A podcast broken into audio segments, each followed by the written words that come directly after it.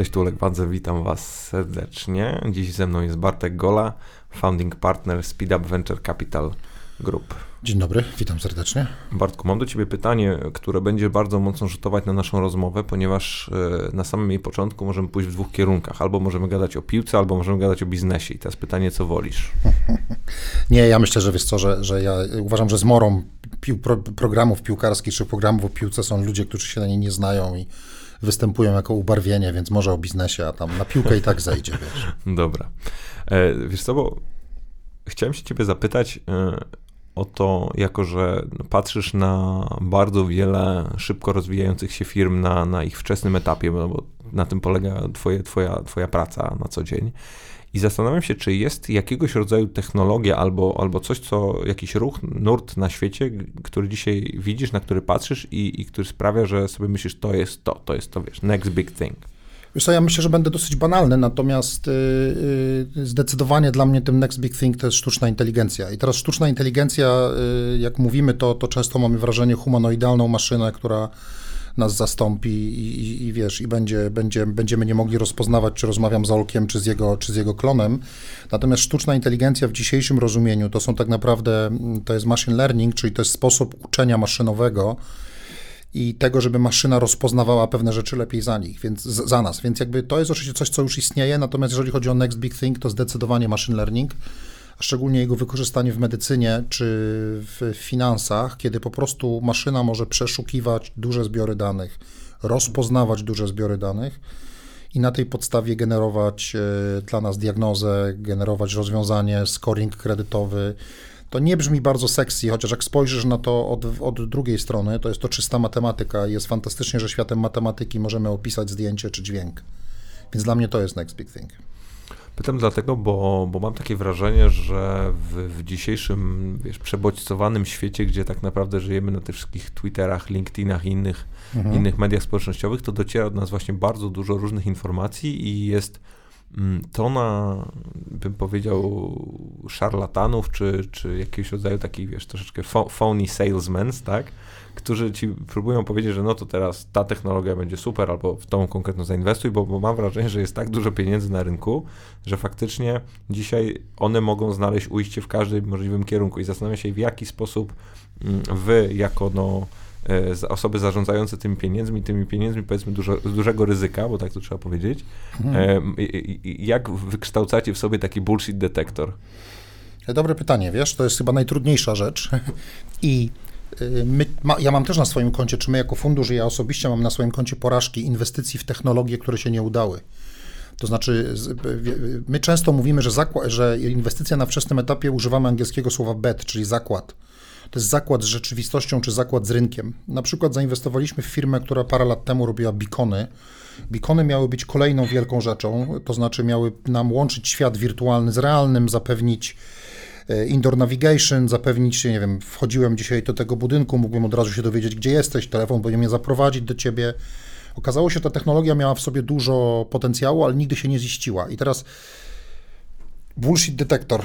Hmm, dobre pytanie. Wiesz co, yy, myślę, że bullshit detektor zależy mocno od ludzi. Znaczy widzisz, że ktoś jest ciemniaczem i jakby za, że, że, za pewnymi grupami technologii stoi dużo ściemniaczy, to wtedy jest pierwszy bullshit detektor, ale pewne zakłady z rzeczywistością na wczesnym etapie musisz inwestować w technologie, które jeszcze nie są upowszechnione.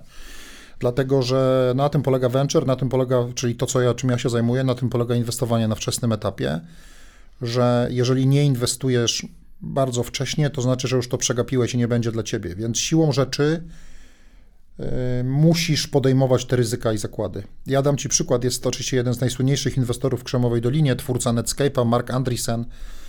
Mm, parę lat temu Google próbował wypuścić taki produkt jak Google Glasses. To były takie okulary, które robił Google, w nich było, y, dla naszych słuchaczy, którzy nie wiedzą, może opowiem, to były takie okulary, które wyglądały w miarę jak normalne okulary, ale miały wbudowany w sobie e, aparat fotograficzny czy kamerę i potrafiły rozpoznać, co, co jest za nami i dodatkowo wyświetlić ci na tych soczewkach jakieś dodatkowe informacje.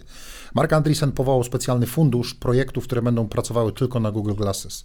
Oczywiście Google Glasses się nigdy nie, nie przejęły, nigdy się nie, nie, nie przyjęły e, są pewnie gdzieś tam uznawane za jakąś porażkę. Uważam w ogóle, że te okulary wrócą w ciągu, jakiś rodzaj okularów wróci w ciągu roku lub dwóch ale nawet najwięksi światowi inwestorzy nie mają, e, nie mają, wiesz, nie, nie mają pewności, dlatego powstają fundusze, żebyś mógł zainwestować więcej projektów, zrobić więcej zakładów z rzeczywistością i, i wygrać na którymś z nich.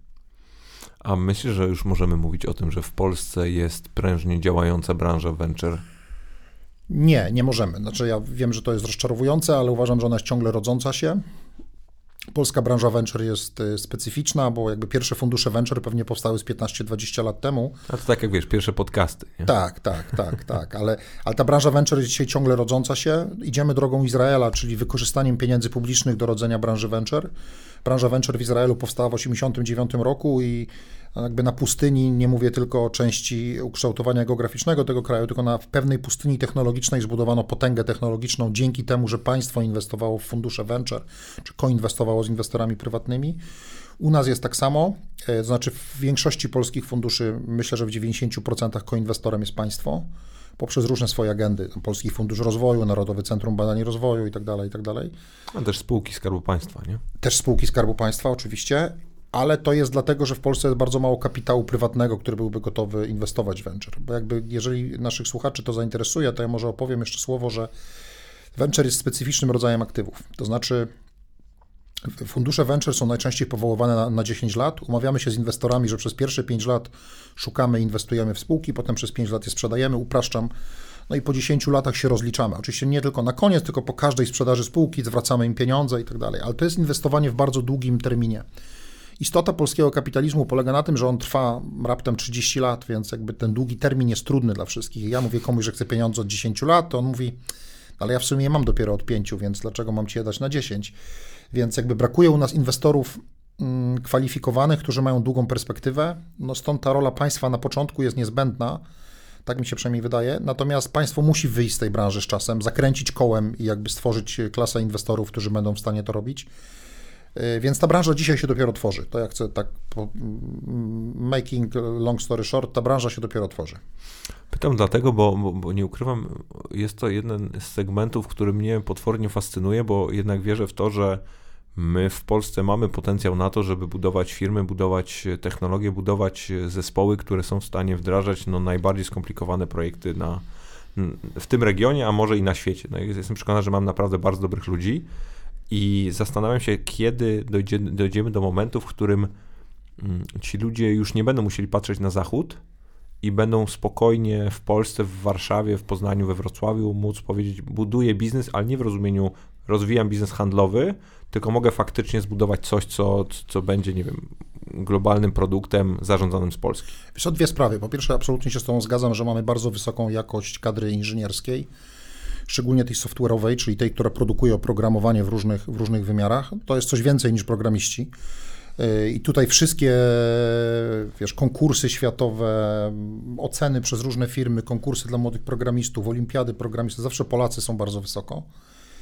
Y, więc jakby tu się zgadzam. To, czego jeszcze nie umiemy, czy nam się nie udało dotychczas, to jest, że my tych programistów dzisiaj de facto najczęściej wynajmujemy jako wysoko wykwalifikowaną, nieco tańszą siłę roboczą w firmach outsourcingowych, czy oni idą pracować do wielkich korporacji, czy wyjeżdżają do Stanów Zjednoczonych, żeby tam pracować. Co nam się jeszcze słabo udaje, to jest przekuwanie tego, tej ich wiedzy, tego ich potencjału y, w, w, potencjał biznesowy, czyli że oni jakby albo nie, nie potrafią się łączyć z dobrymi ludźmi biznesowymi, albo moim zdaniem trochę mają sami za mało tych im umiejętności wyniesionych z, z uczelni, znaczy są bardzo sformatowani na programowanie, nie do końca myśląc o problemie, o biznesie i tak dalej. Ale to się dzieje, więc jakby jeżeli oczekujesz ode mnie, jeżeli oczekujesz w ogóle jednej daty, to jej nie będzie ja Natomiast w perspektywie 3, 4, 5 lat. Nie, nie, tylko wiesz, jest taki moment, że wszyscy byśmy chcieli to już teraz, za rok to nastąpi. Nie wiem. Te firmy się tworzą dzisiaj, one będą. Myślę, że coraz więcej. Ja, ja pamiętam, jak wchodziłem w ten biznes 10 lat temu, to były właściwie biznesy tylko lokalne, były tylko tak zwane copycaty spółek amerykańskich.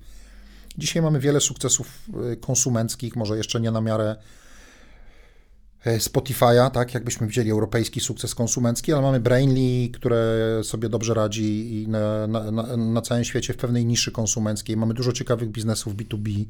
E, jak widzę na poziom wczesnych projektów czy wczesnych biznesów, które przychodzą do nas po, po finansowanie dzisiaj, a 5 lat temu, to jest nie była ziemia, więc myślę, że w ciągu 5 lat możemy oczekiwać pierwszych sukcesów, tylko że one będą też międzynarodowe, nie? Bo, bo jakby jak pytasz się mnie o stan branży venture capital, żeby zbudować wielką firmę, w obszarze innowacyjnym potrzeba naprawdę dużo pieniędzy. To znaczy ona bardzo długą jest, może nie przynosić przychodów, albo potrzebuje bardzo dużo pieniędzy inwestować w R&D, a właściwie, nie, przepraszam, nie przynosić zysków, musi dużo pieniędzy inwestować w R&D, więc te pieniądze się w Polsce nie znajdą. My możemy je tutaj zaczynać, rozkręcać, budować do pewnego momentu, ale potem musimy włączyć inwestorów zagranicznych w budowanie tej skali.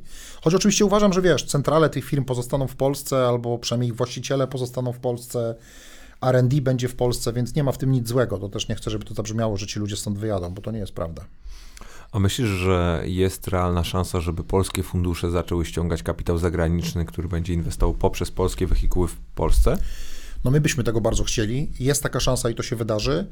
Tylko potrzebujemy do tego jednej rzeczy, potrzebujemy naprawdę dużego globalnego sukcesu. No, to znaczy, że na dzisiaj dla, bo kto inwestuje na, na świecie w fundusze inwestycyjne, inwestują e, towarzystwa emerytalne, bo one mają też długi okres inwestycyjny, to inwestują tak zwane family offices, czyli w wielopokoleniowym bogactwie Europy Zachodniej czy świata zachodniego są ludzie, którzy odziedziczyli pieniądze i mają firmy, które zajmują się zarządzaniem tych ich pieniędzmi i one zwyczajowo kilka, kilkanaście procent tego majątku wkładają do, wkładają do funduszy venture. Dzisiaj Polska jeszcze nie jest tako i oni na pewno muszą wkładać do firm w Izraelu, tak, bo tam wiadomo, że tam są zwroty, tam są wielkie firmy cały czas.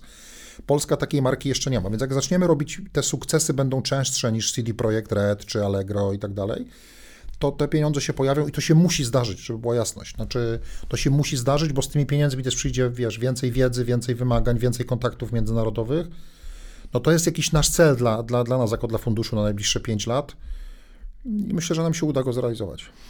Wiesz, co jest ciekawe, jak, jak, jak wspomniałeś o Allegro, to, to przykład tej firmy jest w ogóle bardzo nietypowy, bo w pewnym sensie jest to ogromne success story, jeżeli chodzi o polski biznes, a z drugiej strony, jak z kim bym nie rozmawiał, to nikt tego nie traktuje jako w pewnym sensie inwestycje venture.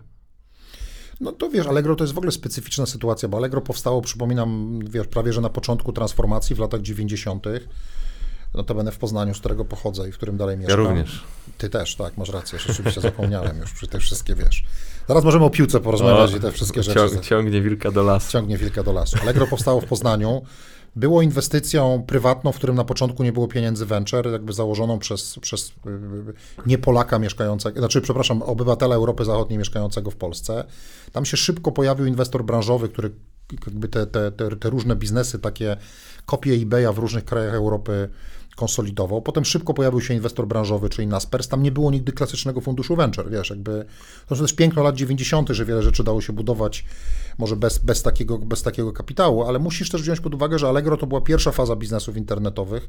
Jakby w ogóle mam dla nich ogromny szacunek, bo oni zrobili gigantyczny biznes, znacznie przekraczający to, co się udało osiągnąć eBayowi w Stanach, bo oni są bardziej Amazonem niż eBayem już dzisiaj.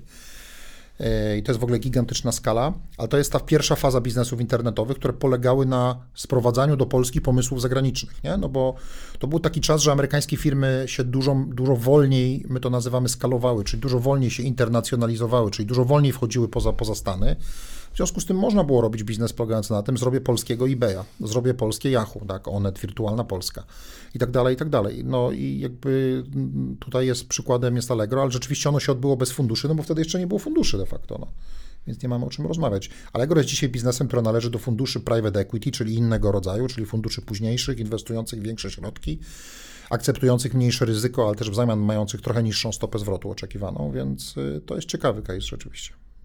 Ostatnio też się spotkałem z takim, z takim stwierdzeniem, że branża venture w Polsce urośnie bardzo tak znacząco dopiero w momencie, kiedy wysyci się branża private equity, bo te fundusze private equity będą miały zbyt dużo pieniędzy i będą musiały je gdzieś lokować dalej. Ciekawe, ja, ja się nad tym zastanawiam. Myślę, że jednak private equity i venture to jest inny biznes nie wiem, czy nie, zanudza, czy nie zanudzam, ale, ale private equity polega raczej na unikaniu ryzyka. To znaczy na tym, żeby wybierać deale, które mo, mo, mogą rosnąć, ale jest niewielkie ryzyko całkowitej porażki. W venture capital musisz zakładać ryzyko całkowitej porażki. I bardzo trudno, znaczy w tym sensie, że pojedyncza spółka w portfelu może w ogóle nie wyjść co w private equity e, jest właściwie nie do, to jest straszna porażka w private equity, więc jakby my robimy, oni robią zwroty z portfela e, inwestycyjnego, te zwroty polegają na tym, że mamy te zwroty z portfela inwestycyjnego polegają na tym, że mamy yy, w private equity to jest średnia ze wszystkich spółek. U nas yy, dobry fundusz działa wtedy, jeżeli znajdziesz jedną spółkę, która jest gwiazdą. Czyli fundusz, nie wiem, no dobra, trochę was jeszcze ponudzę. Fundusz Venture Capital polega na tym, że każda inwestycja, w którą inwestujesz, musi ci zwrócić cały fundusz. To znaczy szukasz takich skali zwrotu, ponieważ nie jesteś w stanie przewidzieć albo nie jesteś w stanie znacząco ograniczyć stopnia porażek, które będziesz ponosił. Jest to, pytam, pytam też dlatego, bo, bo właśnie zastanawiam się, jak, y, jak tak naprawdę poradzić sobie z tym, z tym ryzykiem, bo, bo zdaję sobie sprawę, że, że, że to jest y, pewnie ten taki, wiesz, jedyny wyróżnik osób, które finalnie odnoszą sukces bądź go nie odnoszą, bo każdy może mieć albo szczęście, albo w jakimś stopniu umieć dobrze zidentyfikować potencjalną firmę, która ten stopę, tą stopę zwrotu osiągnie, o której wspomniałeś, ale jest relatywnie według mnie bardzo mało osób, które są w stanie z tą spółką wytrzymać i, i, i utrzymać ciśnienie. I pytanie, co ty robisz, żeby to, to ciśnienie wytrzymać? Wiesz, to dla, dla mnie wejście do branży venture, ja, ja zanim pracowałem w venture, pracowałem w branży marketingowej, wspólnie z wspólnikami zbudowaliśmy bardzo duży polski biznes, sprzedaliśmy go amerykańskiemu Omnicomowi i tak dalej jakby dla przedsiębiorcy, jak jesteś przedsiębiorcą, który, który nie, nie, nie, jest, nie pracuje w funduszu albo nie tworzy funduszu, to dla ciebie nie istnieje opcja porażki. No bo jak jesteś przedsiębiorcą, który ma sukces, to nie poniosłeś porażki. No owszem, tam może, wiesz, zrobić jakąś jedną rzecz, która nie wyszła, ale generalnie jesteś człowiekiem sukcesu. I największy problem, jaki ja miałem na początku wchodząc w branżę venture, i to było strasznie dla mnie trudne przeżycie y, emocjonalne, to było to, że połowa tego, co my robimy, się nie udaje. I jakby dopiero, jakby niby to wiesz, że tak powinno być, że taka jest matematyka funduszu, że tak to wygląda, ale mentalnie to jest strasznie trudne do przyjęcia. E, więc e, jakby inwest... w ogóle, wiesz, to jest ciekawa historia. Ja nie wiem, czy ona jest prawdziwa, ale bardzo dobrze brzmi, że co było, co było pierwowzorem funduszy inwestycyjnych? E, kupcy w Wielkiej Brytanii czy w Holandii stwierdzili, że za, są w stanie zarabiać gdzieś tam w XVII-XVIII wieku ogromne pieniądze na przyprawach, czy w ogóle na towarach, wiesz, przywożonych z Azji, czy, czy jeszcze gdzieś dalej. Natomiast 50% tych, tych, tych, tych wypraw, tych, tych, tych, tych po prostu się, wiesz, oni nie wracali, nie? No bo te statki, tak. piraci, burza, cokolwiek, zaraza i tak dalej. No i taki kupiec miał następującą możliwość. Jeżeli mu to wyszło, to zarabiał ogromne pieniądze, ale jeżeli mu nie wyszło, to tracił wszystko. I oni zaczęli myśleć, kurde, no jak tym zarządzić, no bo trochę to jest głupio, że albo mam wszystko, albo nic. Spróbujmy i, i, zaczę, i zaczęli się składać na grupy statków. To znaczy stwierdzili, że jeżeli oni wspólnie opłacą 10 statków, to 5 wróci i zwroty są ciągle dobre, ale minimalizujesz ryzyko nie, nie robienia niczego. Znaczy, nie wiesz, utracenia całego majątku. No i trochę po to jest fundusz venture, że jakby często bardzo widzę mm, ludzi z biznesu z ogromnym sukcesem, którzy mówią, ja nie inwestuję w fundusz, ja inwestuję w pojedynczą spółkę, bo ja wiem jak wybrać. A ja im mówię, słuchaj, ryzyko porażki jest tak duże na wczesnym etapie innowacji, że po to są właśnie fundusze, żebyśmy zbudowali portfel, w którym wybierzemy część złych, ale pozostałe dobre nam spłacą ten fundusz. Oczywiście nigdy nie, nie wiesz, które wy, wybierając, bo inwestując każda spółka wydaje ci się dobra, każda wydaje się być szansą, ale no po to, po to jest fundusz i po to, znaczy chodzi o to, że musisz zarządzać ryzykiem. Natomiast ja uważam, że to, to, to, to co powinno charakteryzować dobre, dobrego menadżera venture capital, to jest to, że on jednak y, jest otwarty na dość duże ryzyko. Nie? Znaczy to pamiętaj, że to jednak jest biznes, który nie polega na unikaniu ryzyka, tylko na świadomym podejmowaniu wysokiego ryzyka. O też odpowiednio zarządzaniu nim, nie? Poprzez no już jest tam wielka, to jest spora kuchnia, ale, ale, ale musisz, musisz dobrze zarządzać wysokim ryzykiem. A, a jak już to tak odnieść do, do, do stricte jednostkowej sytuacji, to masz jakieś takie swoje patenty albo, albo sposoby, żeby z tym takim, bym często nawet powiedział, psychosomatycznym e, mm, oddziaływaniem tego ryzyka sobie radzić, no bo zdaję sobie sprawę, że kiedy nagle widzisz, że twoje dziecko, twój biznes, który zainwestowałeś, tak. który jesteś hiper emocjonalnie zaangażowany, nagle idzie, wiesz, w złą stronę i ty już widzisz, że prawdopodobnie będzie bardzo ciężko zawrócić. To pytanie, czy masz coś takiego, co Mm, co robisz albo co sobie mówisz, żeby, żeby nie zwariować? Wydaje mi się, że to się pojawia na początku. Kiedyś, kiedy zaczynaliśmy to robić, bardzo mocno e, ogłaszaliśmy wszystkie nasze inwestycje. Zainwestowaliśmy w to. Ja chodziłem, powiedziałem wszystkim znajomym, jakie to jest super, wiesz, i budowałem w głowie i biznesową, ale też taką mentalną, osobistą poczucie, że to musi wyjść. Więc jakby my dzisiaj właściwie, oczy ogłaszamy, że w to zainwestowaliśmy, ale właściwie nie, właściwie już nie, na stronie się pojawi. Znaczy, generalnie mówimy, że inwestycja nie jest żadnym sukcesem. Wiesz, to jest taka, żeby nie przywiązać, niestety to jest straszne, ale nie przywiązujemy się do tych naszych spółek. Dla mnie to jest trudne, bo ja się utożsamiam ze spółkami, w które inwestuję. Wiesz, że tam jestem w radach nadzorczych, wspieram tych przedsiębiorców. E, jestem z tym emocjonalnie związany, ale musiałem się nauczyć, słuchaj, nie możesz być z tym tak emocjonalnie związany. Wiesz, ja myślę, że to jest trochę jak, dobra, przechodzimy do piłki nożnej. Wiesz, jak, ty, jak, jak jest trener dobry, nie? I ma gracza, który mu wygrał, albo nie wiem, no, no trener też musi powiedzieć pewne, wiesz, musi umieć powiedzieć graczowi, słuchaj, jednak, jednak, jednak nie dasz rady, nie? I jakby no, jest ta zawsze ta ciężka bariera pomiędzy byciem lojalnym wobec, wobec swojej drużyny, a tym, że jednak powiedzeniem nie dowozisz człowieku, nie mogę w ciebie dalej inwestować. Tak? No i tak musisz zrobić też w tym biznesie. Wiesz co, ja myślę, że tego uczą rany. Rany tego uczą i wiesz, i, i, i, i, i ból, i pieniądze, które straciłeś, to tego uczą. Ale mimo wszystko musisz wyłączać emocje. To jest jedyne rozwiązanie. A czy jest jakiś sposób albo taki nie chcę użyć słowa uniwersalny, ale jakiegoś rodzaju mm, cechy, których szukasz u, u, wiesz, u founderów, u osób zarządzających biznesami, które, na, na, które patrzysz? Absolutnie. Dzięki za to pytanie. Wiesz, to jest taki gość, który w Stanach Zjednoczonych który nazywa się Paul Graham. On założył Y Combinator. y Combinator, oczywiście, wiesz. I Paul Graham napisał, on pisze świetne eseje, ma takie niesamowicie głębokie eseje i on powiedział, że jedyną cechą, którą on uważa, ja się z tym z czasem zgodziłem. Kiedyś się z tym w ogóle nie zgadzałem. Jedyną cechą, którą on uważa ma znaczenie u przedsiębiorcy, to jest, on to nazwał zwierzęcym uporem. Znaczy on mówi, że wcale nie wygrywają najbardziej inteligentni przedsiębiorcy, tacy, którzy wiesz, nie wiem, mają jakieś tam możliwość największej przetworzenia w mózgu liczby danych i tak dalej, tylko ci, którzy mają zwierzęcy upór. Że tak naprawdę w biznesie chodzi o upór. Że mm, biznes polega na tym, że to nie jest tak, że, znaczy bardzo rzadko zdarzają się biznesy, że wszystko nam się udaje. To ja w ogóle rzadko takie widuję tylko jednak polega na umiejętności e, pokonywania przeszkód.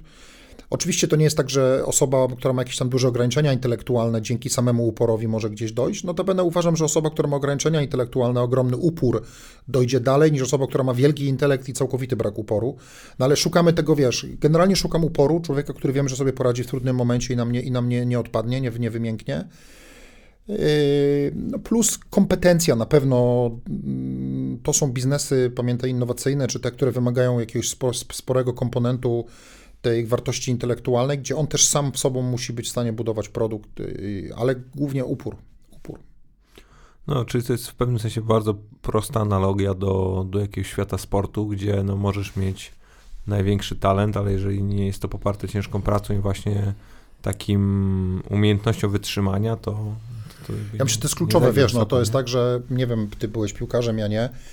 Ja uprawiam inny sport i też no, zupełnie inne wymagania i dużo mniejsze i tak dalej, ale myślę, że jest wielu takich chłopaków, którzy byli bardzo utalentowani, za łatwo im przychodziło i nie, nie byli w stanie dowieść tego, no nie pojedziesz długo na talencie w dzisiejszym sporcie szczególnie, nie? Przy tych przy tych wymaganiach dotyczących e, no, każdego obszaru, nie? Więc jakby to jest kombinacja tych dwóch rzeczy, ale uważam, że upór jest ważniejszy mimo wszystko. Dla mnie to jest w ogóle niesamowite, jak sobie oglądam czy obserwuję tych e, najbardziej fenomenalnych sportowców na świecie, to to, jak, do jakiego stopnia oni jeszcze siebie pchają dalej, nie? Czyli jak masz takiego, nie wiem, Cristiano Ronaldo, czy LeBrona Jamesa, czy jakiegokolwiek tego typu pokroju zawodnika, no to oni wiedzą, że są najlepsi na świecie na poziomie talentu, jakiejś tam powiedzmy mhm. znajomości tego sportu i, i, i, wytrzymałości, a przy tym dalej mają sztab ludzi, który o nich dba, dalej chcą pchać siebie dalej, dalej chcą się w jakimś stopniu rozwijać i mi się wydaje, że ten taki właśnie zaakceptowanie tego, że nigdy nie jesteś dość dobry na, na, stan, na stan jutrzejszy, czy nawet na, na dzisiejszy, jest kluczowe w, no, w, w, w, obu tych dziedzinach życia. Nie? Wiesz, absolutnie, absolutnie. Znaczy, pewnie w sporcie talent jest trochę ważniejszy niż w biznesie, uważam. No bo wiesz, też jest w sporcie z doświadczenia własnego wiem, jest tak, że niezależnie jak się starasz, jak ci brakuje pewnych, wiesz, no nie wiem, w piłce nożnej szybkości, która jest związana z genetyką, tak? Jeżeli mówimy o zawodniku z pola, no to, to nawet największym uporem, no okej, okay, dojdziesz gdzieś, ale będziesz świetnym Hiszpanem w, w, w, lidze polskiej, a nie będziesz świetnym Hiszpanem w Barcelonie, prawda? No bo gdzieś tam ci brakuje, pomimo że pracujesz bardzo ciężko. Natomiast tak samo jest w biznesie, ten przykład, który dałeś jest bardzo dobry, ja za to właśnie podziwiam przedsiębiorców, szczególnie amerykańskich, bo często gadamy w gronie, wiesz, takich ludzi, którzy y, w polskiego biznesu i wszyscy mówią, kurde, a po co ten tam Jack, Jack Dorsey z Twittera to dalej robi, jego majątek to 4 miliardy dolarów, po cholerę on to dalej robi. No i to mi się strasznie u nich podoba, wiesz, że jakby tą motywacją nie są już tylko pieniądze, bo każdy z nich mógłby, wiesz, odejść od stołu i pięć pokoleń do przodu mogłoby generalnie codziennie latać na nową wyspę prywatnym odrzutowcem, którą by codziennie kupowało ale jest za tym jakaś motywacja ciągłej poprawy, bycia lepszym. To samo dotyczy sportowców, prawda? No bo wymieniałeś te wielkie nazwiska sportowe, każdy w swojej dziedzinie osiągnął już wszystko. a ciągle każdy próbuje jeszcze pójść dalej i jakby to jest jakiś przepis. To jest dla mnie strasznie inspirujące zresztą. Uważam, że ten, ten y, wracamy, że świat sportu i biznesu jednak ma, ma, sporo, ma sporo wspólnego. Nie, nie, potwornie dużo, wiesz, w ogóle mm, y, bardzo, bardzo na pewno będę chciał z tobą pogadać o, o tym Izraelu, bo mm, nie ukrywam, że też pod, y, pod jakimś stopniu, pod twoim wpływem, po, pod przygotowaniu się po tej rozmowie zacząłem dużo bardziej wgłębiać się w, i w mm, stan w ogóle branży venture, czy branży funduszy inwestycyjnych tam oraz w ogóle spółkach, jakie tam powstają. E, I słuchaj, i odkopałem książkę, ona się nazywa Startup Nation. O, świetna jest, książka. Jest, świetna, jest świetna. Ja ją dostałem chyba na 18 albo 19 urodziny. Ja wtedy miałem do niej jakieś podejście i, i kompletnie nie. To świetna książka, naprawdę bardzo Wam polecam. Mm. Nawet jest po polsku wydana Naród Startupów. Jest mam, ją, mam ją Marzę. O, super. w tym, w, w torbie nawet. I, I po prostu jak czytam o, o, o tych historiach i, i, patrzysz na tych ludzi, to jednak y, widzisz też, jak ogromne znaczenie miało w ogóle mm, uwarunkowania środowiskowe i takie w ogóle geopolityczne, w jakich mhm. się znalazłeś, nie? Mhm. I, I do czego zmierzam? Zastanawiam się, czy y, my jako Polacy jesteśmy w stanie wyjść z tej pułapki y, życia w 40-milionowym kraju, w którym Mm, no, w pewnym sensie biznes polski, jak go zbudujesz, będzie wystarczająco duży, żeby być w sumie fajnym przedsiębiorcą, ale nigdy nie wystarczająco duży, żeby realnie można powiedzieć, że z perspektywy regionalnej odniosłeś jakiś sukces. A to jest świetne pytanie, wiesz co, bo to jest jakby coś, co, to jest teza, z którą ja wchodziłem i się zmagałem, będąc na początku tego biznesu. Większość polskiego biznesu lat 90., czyli tej pierwszej fali, wiesz, sukcesu po, po, po transformacji, to były biznesy zbudowane lokalnie. Znaczy, to byli goście, którzy, i, i, i kobiety, było ich mniej, no, ale goście i gościuwy, które rozwiązały jakiś problem lokalny, zrobiły go lepiej, wiesz, i zaczęły sprzedawać w Polsce. Polska jest 40-milionowym rynkiem, tam 38, no ale powiedzmy 40-milionowym rynkiem. I jeżeli w jakiejś kategorii rozsądnej jesteś liderem albo w pierwszej dwójce w Polsce, znaczy, że jesteś bardzo człowiekiem sukcesu, tak? Twoja firma ma sukces, ty masz sporo pieniędzy, i właściwie biorąc też pod uwagę, no to i, i tak wyglądał polski biznes pierwszej połowy lat 90., nie? To no, znaczy, no, że... Zobacz teraz, jak popatrzysz na dyskonty albo jakiekolwiek tego typu biznesy, dalej jesteś w stanie zbudować ogromne sieci. Oczywiście, mamy przykład Dino, który jest zbudowany w Polsce, nie? jest gigantycznym biznesem, który jest, z tego co wiem jest obecny tylko w Polsce. No i co, i powstał w 5 lat. Powstał w 5 lat, ale masz przykład Allegro. Allegro było bardzo silne w Polsce, owszem, miało tam jakieś swoje oddziały zagraniczne, ale one właściwie zostały odcięte i, i, w tej chwili Allegro jest tylko polskim biznesem. Tak samo te pierwsze biznesy internetowe. Onet jest tylko polskim biznesem. Wirtualna Polska czy O2 jest tylko polskim biznesem. Ja myślę, że to jest, to, to, było, to jest jakieś przekleństwo pierwszych polskich biznesów internetowych, że myśmy byli, wiesz, duzi na tyle, że nie opłacało się robić ekspansji zagranicznej, bo nie oszukujmy się, ekspansja zagraniczna jest trudna, nie? jeżeli jesteś polskim biznesem, to e, znasz wszystkich ludzi, którymi powinieneś ich poznać, możesz do nich zadzwonić, możesz pojechać, możesz się umówić, znasz kogoś, kto kogo zna i to nie mówię o jakichś niecnych, wiesz, znajomościach, tylko relacja jest w biznesie bardzo ważna. Natomiast jak masz to samo zrobić w Londynie, Berlinie, Nowym Jorku, no to zaczynasz być nikim, tak? I zaczynasz te, te relacje dopiero sobie wychodzić. I, I, to jest ciekawy przykład, bo jak weźmiesz kraje typu Czechy, które są znacznie mniejsze od Polski, jak weźmiesz oczywiście przykład ekstremalny, czyli Estonia, która jest pewnie mniejsza od Warszawy. Jestem hiperwielkim fanem Słowenii. Słowenia też. Czy masz przykład Izraela, który ma 8 milionów ludzi i to tak naprawdę 8 milionów ludzi ma tam, wiesz, od lat 80., bo ta duża rosyjska emigracja była, miał jeszcze mniej. To to są kraje, gdzie rynki wewnętrzne nie istnieją. W związku z tym, jak robisz biznes, jak jesteś tam liderem jakiegoś rynku w, w Estonii, no to jest ok, no ale to jest tak, jakbyś miał biznes w Warszawie, był liderem warszawskiego rynku, nie? No fajnie, ale to nie jest już tak fajnie jak w Polsce 40 milionów. W związku z tym oni od początku robili biznesy dużo bardziej globalne, no bo jakby byli do tego zmuszeni. I jak opowiadałeś o książce Startup Nation, czyli o tej książce o Izraelu, no to tam głównym czynnikiem, który sprawia, że te firmy izraelskie są takie dobre, to jest wbrew pozorom też problem, czyli zagrożenie militarne ze strony sąsiadów. Silna armia, która inwestuje w R&D i potem ci ludzie wykorzystują te technologie do różnych zastosowań konsumenckich. No i ja myślę, że to był jakiś problem takiego naszego rozleniwienia, wiesz, znaczy, że no po co mam wychodzić za granicę i też często widzę po na przykład inwestorach w naszych spółkach, nie? że oni mówią, no ale po co masz wychodzić za granicę, skoro nie zrobiłeś jeszcze Polski? A mówimy im, nie, no nie róbcie Polski, w ogóle rób, idźmy od razu za granicę. I internet trochę to wymusza, bo w większości biznesów tradycyjnych masz tak, że jednak jakoś cię granica chroni. Masz dystrybucję, ok, masz Unię Europejską, nie masz ceł, no ale ciągle masz dystrybucję, masz relacje, wiesz, masz przedstawiciela handlowego i tak dalej. Bardzo wiele biznesów internetowych da się skalować i budować w ogóle bez obecności, wiesz, w danym miejscu, nie? No szczególnie kiedy jeszcze teraz masz, wiesz, cały ten trend y, direct to consumer, gdzie, gdzie po prostu budujesz Oczywiście. bezpośrednio sprzedaż do, do, do klienta. Nie? Ale wiesz, dlatego potem się pojawiło tak, że na początku pierwsze biznesy były tak zwanymi copycatami, czyli się kopiowało biznesy amerykańskie, ale teraz już tego nie ma. Teraz wiesz, masz Pinterest, jest Pinterest. Polski, polski Twitter, czyli Blip, upadł wiele lat temu. Nie ma polskiego Facebooka, nasza klasa się wywróciła. W związku z tym internet poprzez to, że y, z jednej strony jest szansą, bo buduje, wiesz, ogromną y, sieć dystrybucyjną bardzo szybko, dostęp do milionów konsumentów, odbiorców, ale też jest zagrożeniem dla lokalnych biznesów. I generalnie internet sprawia, że jest coraz mniej lokalnych biznesów i tych biznesów lokalnych będzie coraz mniej. Więc jakby trochę znowu negatywnie, ale ja uważam, że to będzie miało pozytywny wpływ, że wielu tych przedsiębiorców internetowych rozumie, ja nie mogę robić biznesu na Polskę, bo ja nie mam żadnej przewagi.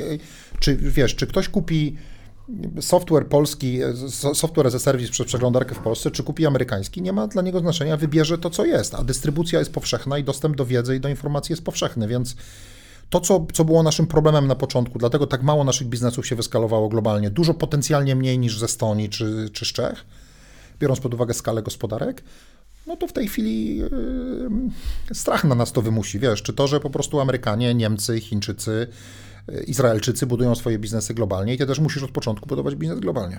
I też mi się wydaje, że Amerykanie w stosunku do na przykład ery eBaya i tych firm, o których wspomniałeś wcześniej, też odrobili lekcje w zakresie tego, jak szybko powinni wchodzić na nowe rynki. No zobacz, mamy, yy, to jest akurat, ciebie się nawzajem obserwujemy na Twitterze i widzę, jak że się przywiesił teraz na mm, tych elektrycznych hulajnogach, nie? No zobacz, no nagle w, w miesiąc tak. trzy biznesy nowe. Jest ten... Rynek mnie strasznie fascynuje. No, no, jest, no bo, bo, bo zaczął, lame? zaczął od Lime, jest, jest, wszedł Hive, dzisiaj rano wychodzę z kawiarni, widzę Berda i Bert jeszcze wchodzi... Też? Tak, od, dzisiaj rano widziałem. Hive chyba jest e, niemiecki akurat. Tak. Ale Bert jest amerykański. Bert jest amerykański, Lime, Lime jest amerykański. Tak. E, no już powiedzmy, amerykański w rozumieniu biznesy zachodnie dużo tak, tak, szybciej tak, tak wchodzą tak, na oczywiście. nasze rynki, nie? To jest bardzo dobra uwaga. Wiesz co, kiedyś, kiedyś czytałem takie opracowanie, że w finansowaniu startupów masz tak zwaną rundę A, czyli to jest początek, potem masz B, C, D, czyli te pieniądze się dokłada na różnych etapach i kiedyś Amerykanie yy, szli za granicę dopiero w rundzie C albo D. Czyli wiesz, ustabilizowany biznes w Stanach, rentowny i wtedy dopiero idziesz za granicę. Dzisiaj od rundy A są biznesy skalowane globalnie, znaczy nikt nie ma na to czasu. W związku z tym, jak masz przykład Lima, to Lime jest biznesem powstałym, y, nie wiem, powstał z 3 lata temu w Kalifornii, zaczęli, zaczęli w San Francisco, potem poszli ten i dzisiaj są, wiesz, dzisiaj, dzisiaj, oni po prostu dzisiaj się muszą skalować, bo zrobi się taka konkurencja, że jak ktoś, wiesz, wejdzie, no Warszawa jest specyficznym miastem, bo masz 3, a za chwilę być może 4, ale to nie przetrwa cztery sieci hulajnóg w jednym miejscu, nie? Więc jakby się wyskalujesz i jakby to skalowanie jest dużo szybsze, więc to jest bardzo cenna uwaga, że amerykańskie firmy, wartość rund inwestycyjnych wczesnych etapów bardzo wzrosła i oni od początku biorą pieniądze na skalowanie zagraniczne, od początku. I to też jest fajne, że oni e, z automatu szukają lokalnie osób, które mogą relatywnie szybko zrozumieć ten biznes, mają mindset właśnie powiedzmy bardzo podobny, czyli mhm. albo pracowali w Google, albo tak pracowali jest. w Facebooku, albo w tego typu miejscach i w pewnym sensie są zakładane spółki celowe i te spółki celowe są e, stricte motywujące dla tej osoby, która tym zarządza, no ma jakiś tam stake też, wiesz. Pewnie, ale wiesz, to, to tak nie? się tworzy, że Wiesz, kiedyś to było, o Jezus, wszedł Uber do Polski, tak? Ale wiesz, po prostu ja się tak cieszę, że już skończyliśmy z tym takim wielkim zakładaniem ogromnych, wiesz, lokalnych biur albo czegoś takiego. Słuchaj, no, rozmawiałem z Karolem Sandajem z Revoluta. On dostał kartę kredytową biznes linka i zbudował biznes w Polsce, który ma kilkaset tysięcy tak. użytkowników, nie? Tak, tak. Jedno, jedno czy dwuosobowo. Tak, tak, tak. No ale wiesz, i to, wiesz, oczywiście Revolut jest brytyjski, ale, ale, ale masz te, te, kolejne wejścia tworzą niestety z mojej perspektywy infrastrukturę wejścia dla nowych firm, infrastrukturę ludzką, prawda? No bo ktoś był w Uberze, mhm. a teraz pójdzie do Lima. Oczywiście nie, nie mówię osobiście, tylko przykład, tak? Ktoś no zrobił tak Revolut. Chyba nawet akurat, wiesz? Chyba tak. Y, ktoś zrobił Revolut, to będzie kolejna, wiesz, tworzą się ludzie, których można po prostu wziąć i, wiesz, binder than that, nie? Więc mogą to robić. I to jest problem dla polskich, e, wiesz, no i jest, są polskie biznesy, które próbują do dzisiaj robić, mój kolega z Wrocławia próbuje robić sharing hulajnóg, yy, czy będzie próbował robić sharing hulajnóg i, i pytanie, czy mu się uda, tak, czy jeszcze jest na to czas, no bo jest, wiesz, no, no ile może być tych hulajnóg w mieście? Za chwilę się czepiamy się hulajnóg, za chwilę się pojawi, już, już się pojawia problem śmiecenia hulajnóg, tak, i tak dalej, i tak dalej. Za chwilę miasto powie, nie, nie, story, no tych dwóch to już akceptuję, ale reszta, won, goncie się, nie ma tego, nie? Ja się, jest... ja się w kontekście takich biznesów, powiedzmy, semi-logistycznych, związanych z infrastrukturą miejską, zastanawiam się, czy dojdziemy do momentu, w którym e, jakiekolwiek lokalne rządy będą chciały to bardzo mocno regulować, nie? Czyli masz, wiesz, nie wiem, przykład Nextbike'u czy te, czegoś tego typu, no to masz biznes bardzo mocno oparty na współpracy z miastem. No, za Nextbike'a płaci miasto, to no, jest specyficzna sytuacja. Subsydiuje, nie? nie? Subsydiuje, tak, tak. A no a w przypadku takiego Lima czy jakiegokolwiek innego podmiotu, to jest po prostu ktoś wszedł i postawił ci hardware na, na ulicy, nie? Słuchaj, ja myślę, że internet się często tak rozwijał, że internet wchodzi, znaczy internet to jest strasznie pojemne słowo, ale biznesy technologiczne, nie? Biznesy technologiczne wchodzą. To jest jeszcze bardziej pojemne słowo. Tak, ale lepsze niż internet, no bo za chwilę mi ktoś zarzuci, a co ma Lime wspólnego z internetem? No ma, ale okej. Okay. Przepustowość. Więc, tak, ale, ale wiesz, i to one się często w ten sposób tworzą, że wchodzisz naruszając trochę, czy wiesz, tak naruszając granice i będąc, a potem, potem się cywilizując. I ja myślę tak samo, jeżeli już hulajnogi jako przykład tylko, one są dzisiaj porozrzucane, co jest też ich dużą wartością, nie? No bo wiesz, mogę dojechać do ciebie hulajnogą, zostawić ją i pójść, ale będzie, będzie na nich wymuszony mechanizm skupowania, zbierania ich w jednym miejscu. Może pojawi się mechanizm ekonomiczny, że jeżeli odwieziesz do konkretnego miejsca, to zapłacisz mniej. I jakby dzisiaj to jest takie zajmowanie pozycji przed regulacją. To jest trochę jak z Uberem, prawda? No dzisiaj mhm. mamy całą dyskusję w Warszawie kilka dni temu strajku Ubera i Uber, Uber się nie przejmował, jak się skalował. Skalował się agresywnie, czasami wręcz zbyt agresywnie, o czym wiemy, jeżeli chodzi o kulturę firmy. Ale oni dzisiaj z perspek- oni dzisiaj z regulatorem rozmawiają z innej pozycji, bo oni dzisiaj nie rozmawiają jako firma, która chce wejść. To jest w ogóle charakterystyczne dla skalowania biznesów internetowych amerykańskich i chyba trzeba to niestety podpatrywać. Oni nie przychodzą rozmawiać na początek z regulatorem, chcielibyśmy wejść do Polski i wiecie, czy byście wyrazili zgodę i po trzech latach tam by do czegoś doszli. Oni wchodzą, osiągają dużą skalę, ok, często niestety naginając przepisy, czy, czy działając na, na pograniczu etyki, yy, mówię generalnie, no ale wtedy idą do tego, do, do, regulatora, czy w ogóle do rynku, mówią, słuchajcie, no ale my obsługujemy tutaj miliony ludzi, którzy są zadowoleni, okej, okay, podregulujcie nas, ale też wierzcie pod uwagę tych ludzi, którzy są zadowoleni. No dzisiaj jak masz strajk taksówkarzy, których jest mi trochę żal, to, e, no to wielu, ja, ja, oczywiście, wiesz, żyjemy w swoich bańkach internetowych, ale w mojej bańce internetowej to generalnie taksówkarze nie mają dobre, dobre, dobrej prasy, nie? Znaczy, wiesz, w sensie, że Uber jest taki super, no i to daje zupełnie inną pozycję negocjacyjną Uberowi i tak samo, i tak się często skalują biznesy internetowe, konsumenckie, nie oszukujmy się. Tak samo jest z Lime'em. Zanim, zanim ludzie zaczną krzyczeć, e, przepraszam, hulajnogi, że są złe, to oni powiedzą, ale my mamy już setki tysięcy userów, którzy nas lubią. No, to są też wasi wyborcy, ci userzy. No, zabierzecie im to tak od razu? Nie. Ile, ile musisz y, taki fundusz mieć, y, polski fundusz pieniędzy, żeby być w stanie dokapitalizować spółki z Polski rosnące w Europie? Jak duży musisz być? Y Dobra, to teraz dochodzimy. Jeżeli masz fundusz, który inwestuje tylko na początku, czyli właściwie buduje produkt, a potem szuka czyli dalszych inwestycji. Pre-seed i seed. Pre-seed tak? i seed. To myślę, że musisz mieć minimum około 30 milionów złotych, ale to jest, to jest głodówka i, yy, i masz, masz trochę za mało pieniędzy, uważam. To już się zmieniło. Żeby inwestować yy, w, pierwsze rundy rozwojowe za granicą, nie możesz mieć mniej niż 100 milionów złotych. Ale dam Ci przykład. Z polskiej perspektywy największy fundusz, jaki, jaki my mamy, to jest 100 milionów złotych i z polskiej perspektywy to jest du średnio duży fundusz. Z perspektywy Europy Zachodniej każdy fundusz poniżej 100 milionów dolarów, y, euro jest mikrofunduszem.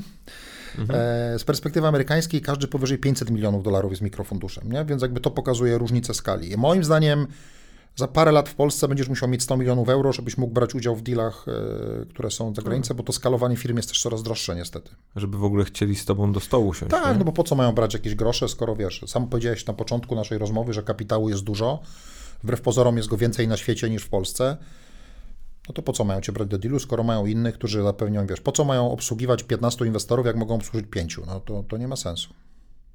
Ja pytam też dlatego, bo, bo zastanawiam się yy, właśnie nad tym, do jakiego, czy, czy jak, y, jak, można, jak można te fundusze budować, nie? Bo, bo tak jak nadbudowuję całą tę dyskusję do, do mojego kluczowego pytania, które mnie gdzieś potwornie interesuje, mianowicie jakbym dzisiaj ja miał usiąść, nie? I bym sobie powiedział, ja chcę zbudować fundusz. Oczywiście jest to absurdalny pomysł, ale, -hmm. ale mhm. tak mówię, ja, ja Oleg Wandel chcę zbudować fundusz. Co się musi wydarzyć, z kim ja muszę porozmawiać, gdzie pójść, co zrobić, żeby taki fundusz zbudować, czy w ogóle jest sens taki fundusz budować? Zawsze jest sens budować fundusz, wiesz, to jest zawsze jest sens budować fundusz i myślę, że akurat, że Europa Środkowa i Wschodnia i Polska jako ten jednak najważniejszy kraj w tej części jest w tej chwili uważany przez wiele części świata, że to może być kolejny Izrael, że jest ogromnie dużo talentu inżynierskiego, mało kapitału venture, bo w Polsce na przykład udział firm w produkcie krajowym brutto udział firm, które są wspomagane przez venture capital jest najmniejszy w OECD, czyli z tych tam 25, 20 kilku najbardziej rozwiniętych krajów świata, u nas naj, najmniej firm ma udział venture capital, tych, które kontrybuują do, do, do, do PKB. Moim zdaniem to pokazuje skalę rynku i skalę szansy. Niektórzy mówią, że to oznacza, że nie ma rynku. No ja mówię tak, no pewnie tak jak Ci powiedziałem, nie, na początku nie ma go jeszcze, ale to znaczy, że może być, nie? albo że jest duży no, potencjał. No właśnie, bo, bo, bo okej, okay, nie ma rynku, ale, ale wiesz, chodzimy po ulicach i widzimy, ilu dzieciaków chce zakładać biznesy. No i to absolutnie, po absolutnie. Więc rzeczy... ja uważam, że to jest wielka szansa. I teraz, jeżeli Ty chcesz założyć biznes, jeżeli Ty chcesz założyć fundusz, to myślę, że, że jest kilka rzeczy. Po pierwsze, musisz mieć pierwszych inwestorów, którzy w ciebie uwierzą. Znaczy, musisz zebrać kilku prywatnych inwestorów, którzy powiedzą: Olek, dobra, my e, dajemy ci tak zwany, przepraszam za angielskie słowo, commitment, czyli zobowiązanie, że zainwestujemy w Twój fundusz, jeżeli zbierzesz go w całości. Określasz sobie, jak duży musi być to fundusz. Przyjmuję, że zbierasz pierwszy fundusz, więc on nie będzie zbyt duży. Przyjmijmy, że zbierasz 30 milionów złotych. Musisz zebrać na początku to zobowiązanie od inwestorów prywatnych, nie wiem, że dadzą ci 3 do 5 milionów złotych, tak bym to oceniał, czyli jakieś 10-15% kapitalizacji docelowej funduszu. A potem powinieneś poszukać dużych inwestorów, którzy będą tak zwani cornerstone, czyli czy tam anchor inwestorami, czyli tymi kotwicami, czyli w polskiej perspektywie to był prawdopodobnie PFR, czyli Polski Fundusz Rozwoju. Poszedłbyś do nich i powiedział: Słuchaj, mam inwestorów prywatnych, którzy we mnie uwierzyli, to jest moja strategia, czy wy dołożycie większą część tego funduszu? No i to jest w ten sposób, wiesz, to jest tak, że mm, tak jak przedsiębiorcy, ci, którzy robią swoje biznesy internetowe, ich ważną częścią biznesu jest tak zwany fundraising, czyli zbieranie pieniędzy, tak samo w funduszu jest jedna z najtrudniejszych rzeczy, to jest zebranie pieniędzy do funduszu, przekonywanie ludzi. I teraz jak pójdziesz do tych inwestorów, to musisz ich przekonać określoną strategią. Jeżeli, przepraszam, że rządzę się Twoim życiem, ale na, ja bym powiedział na Twoim miejscu, słuchajcie, ja uważam, zresztą się z tym zgadzam, że sport jest ciągle miejscem, który jest mało stechnologizowany. Mógłby być znacznie bardziej. Oczywiście, wiesz, piłkarze biegają w kamizelkach, tak, i tak dalej, i tak dalej, i tak dalej. Ale ciągle, nie wiem, rola danych w piłce nożnej na przykład wzrasta, czy w ogóle w sporcie rola danych znacząco wzrasta, nie? Ja będę, z racji mojego backgroundu, bo mówimy o tobie teraz, ja będę inwestował w projekty związane ze sportem. Z, z monitoringiem zawodników, z analityką i tak dalej, i tak dalej, i tak dalej. No i musisz przekonać inwestorów, że strategią, że masz kompetencje, że są takie spółki, w które możesz zainwestować. Musisz pokazać też podczas zbierania funduszu tak zwany deal flow. Czyli musisz pokazać, że istnieją spółki, w które wiesz, że chcesz zainwestować. I ty już potrafisz je dzisiaj pokazać. I to jest bardzo ważne. Czyli gdybym, y, jeszcze raz przyjmijmy hipotetycznie, że to jest fundusz nastawiony na sport, to musiałbyś chodząc do inwestorów mówić, słuchajcie, jeżeli dacie mi pieniądze, to ja zainwestuję w trzy takie spółki. To nie chodzi o to, że zainwestujesz w te konkretne, bo zbieranie funduszu trwa bardzo długo, ale pokazujesz, że masz dostęp do inwestycji. No bo to jest też kluczowe dla inwestora. Oni chcą dać pieniądze komuś, kto ma dostęp do inwestycji, kto ma odpowiednią sieć, kto rozumie, kto umie je wybierać, kto umie też wybrać nieoczywiste inwestycje. Okej. Okay. Nie, ciekawe to jest bardzo, bo, bo ja mam też wrażenie, że mm, i, i, stąd też moje pytanie i w ogóle ten, ten przykład sportowy też jest bardzo ciekawy, bo y, słuchałem ostatnio jakiegoś podcastu y, chyba albo This Week in Startups, albo któregoś z tych, z tych, z tych amerykańskich, albo Venture, nie pamiętam, no któregoś z tych dużych funduszy. Mhm. I, I ta była dziewczyna, która jest zarządzającą funduszem, który specjalizuje się w inwestycjach związanych z OZE, nie? I tak, tak, przede wszystkim tak. z inwestycjami solarnymi. I ona ma mega hiper sprofilowany po prostu biznes. U niej perspektywa jest nawet chyba jeszcze trochę dłuższa niż 10 lat, tylko tam jest chyba 15 czy 20. Prawdopodobnie ten... zwrot z tych inwestycji jest dłuższy, trochę jak z nieruchomości, nie? że tak, musisz tam coś postawić, Bo technologia i... jest diametralnie, diametralnie długoterminowa, e, ale po prostu ona mówi, że, że popyt był tak ogromny. Jestem na przykład przekonany, że dzisiaj jakbyś postawił fundusz, wiesz, taki e, green fund, czy jakbyś sobie go tam nie nazwał, który inwestuje w e, niwelowanie plastic footprint albo czegoś takiego, no to też znajdziesz na to od cholery po prostu podmiotów, szczególnie też, wiesz, ogromnych korporacji, typu tam Coca-Cola. Tak, czy, tylko musisz ich przekonać, że oczywiście. jesteś w stanie znaleźć spółki do inwestycji. No, oczywiście, Rozumiesz, bo to jest kluczowe, czyli masz oczywiście. ten tak zwany deal flow, nie? Pewnie, pewnie. Więc to, to wiesz, to zresztą coraz częściej tendencja jest taka, że fundusze nie mówią, my jesteśmy funduszem generalistycznym, inwestujemy opportunity we wszystko, co jest w internecie, tylko są właśnie fundusze specjalizowane. Nie? Na przykład masz fundusze, które robią tylko tak zwane biznesy SaaS czyli software as a service. Ktoś tam robi tylko marketplace'y, ktoś robi, są fundusze, które robią tylko elektromobilność, czyli ten hulajnogi jako przykład, tak? czy mikroelektromobilność. Samochody, elektro, samochody elektryczne z węgla, tak? Wiesz, samochody elektryczne są trudne, ale mikroelektromobilność to jest coś gigantycznego, nie? Jak widzisz po Twitterze, jestem tego wielkim fanem mikro, mikroelektromobilności. Tak, a powiedz mi, masz jakiś taki fundusz na świecie, który, albo, albo parę funduszy, albo osób zarządzających funduszami, na które patrzysz i, i sobie myślisz, kurde, mądrzy goście? Jest to tak, oczywiście, oczywiście, oczywiście, oczywiście. No po pierwsze, ja, ja wymieniłem And Marka Andrisena i Chorowica, czyli tak zwany AZ16, jeden z większych funduszy w, w Krzemowej Dolinie z ogromnymi zwrotami i zbieraniem. Zresztą oni teraz, sporo artykułów się okazało o nich w ostatnim tygodniu, bo oni próbują trochę przedefiniować model funduszu venture bardzo ciekawie. Robią to świetnie, robią to od lat i bardzo, bardzo ich podziwiam, bardzo ich podziwiam. E, jeżeli chodzi o Europę, bo Europa jednak jest ciągle trochę za, e, za Stanami Zjednoczonymi, trochę to jest, wiesz, delikatnie powiedziane, trochę jak Polska, jak Ekstraklasa za Premier League, tak bym to określił, e, to jest fundusz berliński, który notabene jest jednym z partnerów, jest Polak, Paweł Chudziński i to jest, oni zbudowali pierwszy fundusz taki w Europie, moim zdaniem, który się specjalizował. Oni właśnie robili tylko SASy i tylko marketplace'y. To było dla mnie coś e, bardzo ciekawego. Jest fundusz skandynawski, który nazywa się Atomico. On jest zrobiony przez człowieka, który był jednym z pomysłodawców Skype'a, e, czy z jednym z pierwszych, generalnie zarobił pierwsze pieniądze na Skype'ie. I bardzo podziwiam Atomico za to, co robią, jak się zmieniają, jak są otwarci na nowe, na nowe rzeczy, więc jakby z tych rzeczy bym powiedział, że to są, że to są te fundusze. Oczywiście są giganci izraelscy typu typu Pitango, e, są giganci e, izraelscy typu Jerusalem Venture Partners, przy czym oni uważam Cię mają już trochę starsze podejście, ale podziwiam za to, że wiesz, byli na tym, na, na, na początku tej, tej drogi, ale tak, z Europy Atomico, ze świata AZ, AZ, AZ16 to są ciekawe fundusze.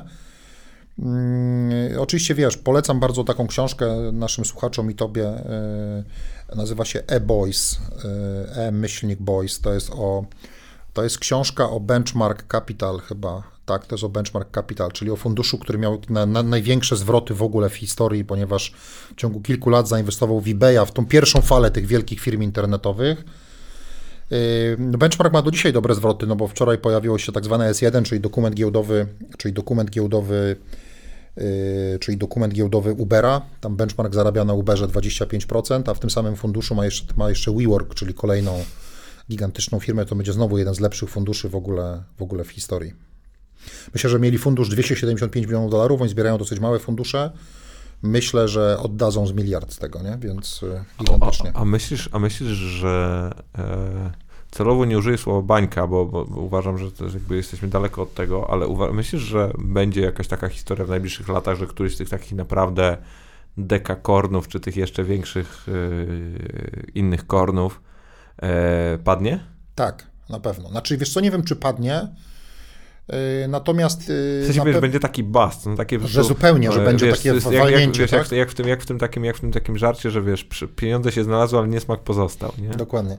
Wiesz co, nie wiem. No na pewno jest pytanie, co się stanie ze Snapchatem. To jest ciekawe pytanie, no bo to jest spółka, która weszła na giełdę i nie radzi sobie. Wszyscy uważali, że pójdą drogą Facebooka, ale oni sobie ewidentnie nie radzą z komercjalizacją. Budują świetny produkt, moim zdaniem najlepszy, ale e, Facebook ich kopiuje i lepiej sprzedaje ten produkt, e, w sensie reklamodawcom. E, natomiast myślę, że Snapchata na końcu kupi ktoś chiński, bo tam jest duży udział już chyba chińskiego Tencenta.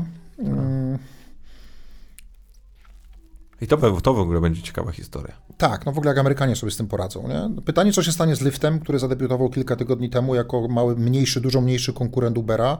Pytanie jest również, co się stanie z Uberem, jakby no, oczywiście to jest trochę mrówka rozmawia o słoniu, mówię ja mrówka, oni słonie, ale wydaje, czy Uber do dzisiaj, oczywiście Uber wczoraj pokazał ten swój dokument S1, czyli taki prospekt emisyjny i oni bardzo wyraźnie pokazują, że minimalizują stratę, ale Uber jest ciągle firmą, która w ciągu ostatnich pięciu lat nie chcę skłamać, ale spaliła 12,5 miliarda dolarów na stratach. Czyli to jest firma, która wiesz, jest bardzo intensywnie rozwijana, ale to jest biznes, który się absolutnie jeszcze nie spina. I oczywiście obietnica giełdowa jest taka, ok, to byśmy się wyskalowali agresywnie. W parę lat zrobiliśmy firmę, która jest globalnym, wiesz, przewozi ludzi na całym świecie. Trudno sobie wyobrazić miasto, gdzie mogę, pewnie poza Chinami, gdzie wiesz, nie ma Ubera. I na, natomiast to jest zrobiony biznes ciągle na wielkich stratach i oni ciągle zakładają, tak jak zresztą Facebook kiedyś, no, że po wejściu na giełdę to wszystko, wiesz, teraz jest ten moment, że, na, że nastąpi strzyżenie. Natomiast tam jest taka zapotrzebowanie gotówkowe, oni zbierają teraz chyba z giełdy 10 miliardów, mają 6 miliardów dolarów na koncie, no ale gdyby, ten, gdyby tego modelu nie udało się spinać, gdyby wiesz, y, opinia, gdyby regulatorzy mieli na nich duże parcie, gdyby tej marży nie udało się utrzymać, bo na przykład Europa będzie wymagała, żeby tych taksówkarzom czy tym przewoźnikom lepiej płacić, to tutaj widzę jakąś niewielką szansę, że mogłoby się stać coś bardzo złego. A to byłoby spektakularne, bo to mówimy o IPO wartym 100 miliardów dolarów. No i nie, no i tu mówimy o wszystkich największych funduszach na świecie. No przecież no tam SoftBank jest nawet... Yy, oni, 16% ma. Właśnie, przez ten, oni przez ten Vision Fund inwestowali, czy, czy przez Nie wiem przez który, ale 11, 16% ma SoftBank w, w tym. I oni, oni wchodzili przy wycenie 75? 75 milionów, a dzisiaj próba wejścia na giełdę jest przy wycenie 100 miliardów. Tylko wiesz, SoftBank jest zjawiskiem. SoftBank zebrał 100 miliardów dolarów głównie od, y, od pieniędzy arabskich, czy z Saudi Arabia, tam Aramco. No i oni muszą szukać tego typu późnych deali, no bo oni muszą gdzieś te pieniądze umieścić. Nie mogą sobie pozwolić na deale nawet po miliard dolarów, bo to nie są w stanie tego obsłużyć. Oni muszą szukać, oni muszą szukać. Trochę jest tak, e, słuchałem jakiegoś fajnego, też jak mówimy o podcastach z, z jednym z inwestorów e, Ubera. I on mówił, że na Ubera musi spojrzeć jak na nieruchomość w najlepszym miejscu, wiesz, przy samym Central Parku. To są, jest kilka takich rzeczy, e, jest kilka takich rzeczy na świecie, które, ma, wiesz, mają te, taką skalę osiągają i inwestorzy to kupują trochę jak nieruchomość w pierwszej linii brzegowej, wiesz, znaczy, że to jest tak wielkie, nic się z tym nie może stać. No pytanie, czy to jest tak wielkie, że nic się z tym nie może stać. To jest oczywiście kolejne, to jest oczywiście kolejne pytanie. A powiedz mi tak na koniec, bo, bo, bo, niestety będziemy obaj musieli uciekać za chwilkę. Tutaj y, bacznie, bacznie zerkam na, na zegarek. Powiedz mi, e, co ty, co ty czytasz, albo co ostatnio czytałeś, co, co, co byś, byś mi i słuchaczom e, polecił? Wiesz ja powiedziałem o tej książce E-Boys. Y, tak, tą, tą, tą, tą książkę bardzo, tą książkę bardzo polecam. Z takich książek, które są dosyć wyświechtane, ale na pewno wszyscy je znają, ale mimo wszystko polecam, to jest Factfulness. Y, to jest taka książka, która jakby zmienia trochę nasz obraz świata, pokazując, że... Ile, ile miałeś w tym quizie? Wiesz co, bardzo niedużo niestety, niech nawet wstyd mi powiedzieć, ale... To... Ja miałem sześć. Ja miałem cztery, wiesz, więc y, było gorzej. Na 13. To znaczy, że to, jak my postrzegamy świat, ma zupełnie się inaczej do faktów. E, tą książkę bardzo Wam polecam, ale ja też czytam dużo beletrystyki, wiesz, to znaczy, że Yy, niestety jest u mnie tak, że te książki biznesowe zastępują mi podcasty. Ja wiem, to jest krótsza forma, ale też mi jest dużo łatwiej tego słuchać. Yy, aha, jeżeli chodzi o książki biznesowe, to polecam książkę Scotta Gallowaya o tej wielkiej czwórce. Nie wiem, jaki jest dokładnie tytuł, ale Scott Galloway, w ogóle polecam Państwu, Wam jego wykłady, na, na, które są na, na na, na, na YouTubie. To jest profesor jednego z uniwersytetów nowojorskich, chyba Columbia. Na Columbia jest, tak. Jest. I siedzi w bordzie New York Timesa. Siedzi w bordzie New York Timesa, ale to jest facet, który ma niewiarygodne prezentacje pokazujące o tym, on próbuje zawsze trochę przewidywać przyszłość, ale też pokazujące tak z bardzo strategicznej, po, po, po, z bardzo strategicznego pojęcia, dlaczego ta wielka czwórka amerykańska, czyli Google, Facebook, Amazon i Apple, jak ona się będzie rozwijać, jakie ma szanse, też jakby pokazuje na przykład, dlaczego handel tradycyjny nie ma szans z Amazonem, ale też w tej swojej książce Big Four, ona się chyba nazywa, czyli Wielka Czwórka, też wyszła po polsku ta książka, jak znajdzie, wbijecie. Ona się nazywa się Wielka Czwórka. Wielka Czwórka, tak to mm, on też pokazuje, jakie to jednak już ma dzisiaj zniekształcenie konkurencji, jakie ma złe rzeczy dla, dla wszystkich. Y, więc tą książkę bardzo, bardzo polecam. Ja się w ogóle strasznie zastanawiam, żeś wywołał trochę ten temat, ale czy, czy w ogóle będzie jakiegoś, jakiegokolwiek takie poważne podejście antytrustowe do, do której z tych firm? Ja myślę, że to jest główne dzisiaj zadanie tych firm, to jest nie dać się wpuścić w antytrust. Tak. Najbliżej antytrustu według mnie jest Google. A nie Amazon? Wiesz, Amazon, Amazon będzie się bronił, że jest na tylu różnych rynkach, że wiesz, jakby według mnie Google ma najgorzej z antytrustem. No tak, bo oni mają 90% Jeżeli chodzi o rynek wyszukiwania, mhm. wiesz, masz, masz połączenie wyszukiwania, masz system operacyjny, ok, on jest największy, no ale masz ciągle drugiego, no oni są najbliżej antytrustu. Uważam. Znaczy, w ogóle uważam, że to jest oczywiście wyłącznie moje założenie, że tam w tym bordzie tej firmy to jeden z głównych to jest jak nie, nie podpaść pod antytrust, nie? No bo jak Amerykanie się zdecydują, to ich podzielą, jak podzieli AT&T, no bo stwierdzą, że dzisiaj te, te, te cztery firmy są gigantycznym zagrożeniem konkurencji, moim zdaniem. To w ogóle jest dla polskich firm, są w stanie zabić każdego. Scott Galloway daje jeden przykład i on jest bardzo ciekawy. Jakiś czas temu na nowojorskiej giełdzie zadebiutowała taka spółka, nazywa się Blue Apron, niebieski fartuszek. I Blue Apron to była firma, która dostarczała ci do domu mogłeś ugotować dla siebie, dla swoich znajomych y, kolację, oni dostarczali ci półprodukty. Półprodukty, gotowe składniki, które tylko mieszałeś, to było gotowe, ale, ale sam ugotowałeś. I Blue Apron wszedł na giełdę, to szło bardzo dobrze, a pewnego dnia Jeff Bezos powiedział, właściwie to my zrobimy też takiego Blue Aprona i to doprowadziło do załamania kursu akcji Aprona i on jedną wypowiedzią zniszczył tamten biznes. Blue Apron dzisiaj jest i, i tak dalej, ale właściwie ten biznes się już nigdy potem nie podniósł. I Galloway mówi właśnie przykład, że oni mają siłę i moc do tego, żeby e, że oni mają siłę, moc do tego, żeby już dzisiaj słowem rozwalać konkurencję, że jakby, że oni mogą wziąć sobie dowolny rynek i go zniszczyć, więc e, pojawi się jakiś antitrust na pewno. Dla mnie to jest w ogóle niesamowite, że wiesz, to są firmy, to są firmy, które mają wszystkie pieniądze tego świata, nie? Tak. Ja pamiętam, e, bo, bo siłą rzeczy śledzę gdzieś tą, tą mm, sferę podcastową i, i pamiętam, była taka historia w kontekście chyba e, ogólnie no, różnych przejść na rynkach podcastów i pamiętam, że New York Times napisał właśnie o tym, że Apple kupił, kupił jakąś firmę za tam kilkanaście milionów dolarów, która właśnie tam jakiś jeden konkretny komponent rozwija, który może tam mhm, pomóc mhm. tej, tej apce Apple Podcast. I pamiętam, jak, jak opisywali tą, tą całą historię, zrobili z tego takie wielkie story, wiesz, z ogromnym pytaniem, z znakiem zapytania, czy Apple będzie teraz, wiesz, robił właśnie ten duży bet na, tak, na tak. podcasty i wzięli tam um, rzecznika prasowego, zapytali o tę transakcję, mówią, i on powiedział coś takiego, tutaj od razu przepraszam za angielski, ale e, i don't know what this all fuss is about. Apple buy some companies from time to time, nie? Y, Google, Apple i Facebook y, mówi się, że średnio kupują jedną firmę na dwa tygodnie. Oczywiście o tym nie wiemy. Oni kupują firmę na dwa tygodnie i to są de facto, de facto talent acquisition albo, albo, albo technology acquisition. Oni nie biorą przecież żadnych przychodów od tej firmy, tylko ja biorą sobie komponent, który jest im tak, potrzebny, ja, ja, albo grupę inżynierów, zamiast ich rekrutować, to biorą ich gotowo i wsadzają ją w swój tak, produkt. Oni chyba mówią o tym higher acquisition, tak? Higher acquisition, tak. Czyli tak. Mamy, mamy, mamy albo talent acquisition, higher acquisition, albo technology acquisition. Większość firm, które kupują, nie kupują dla przychodów, tylko dlatego, że szybciej są w stanie rozwijać swój produkt. No. Olek, musimy kończyć, to ja tak. na końcu mam jedno pytanie dla Ciebie. Dawaj. Kto jest najlepszym polskim bramkarzem? Teraz. Szczęsny czy Fabiański? No, mów. Moim ulubionym czy najlepszym? Najlepszym. Szczęsny. Ulubionym pewnie Boruc, Szczęsny, co? szczęsny, szczęsny. Ulubionym pewnie Boruc.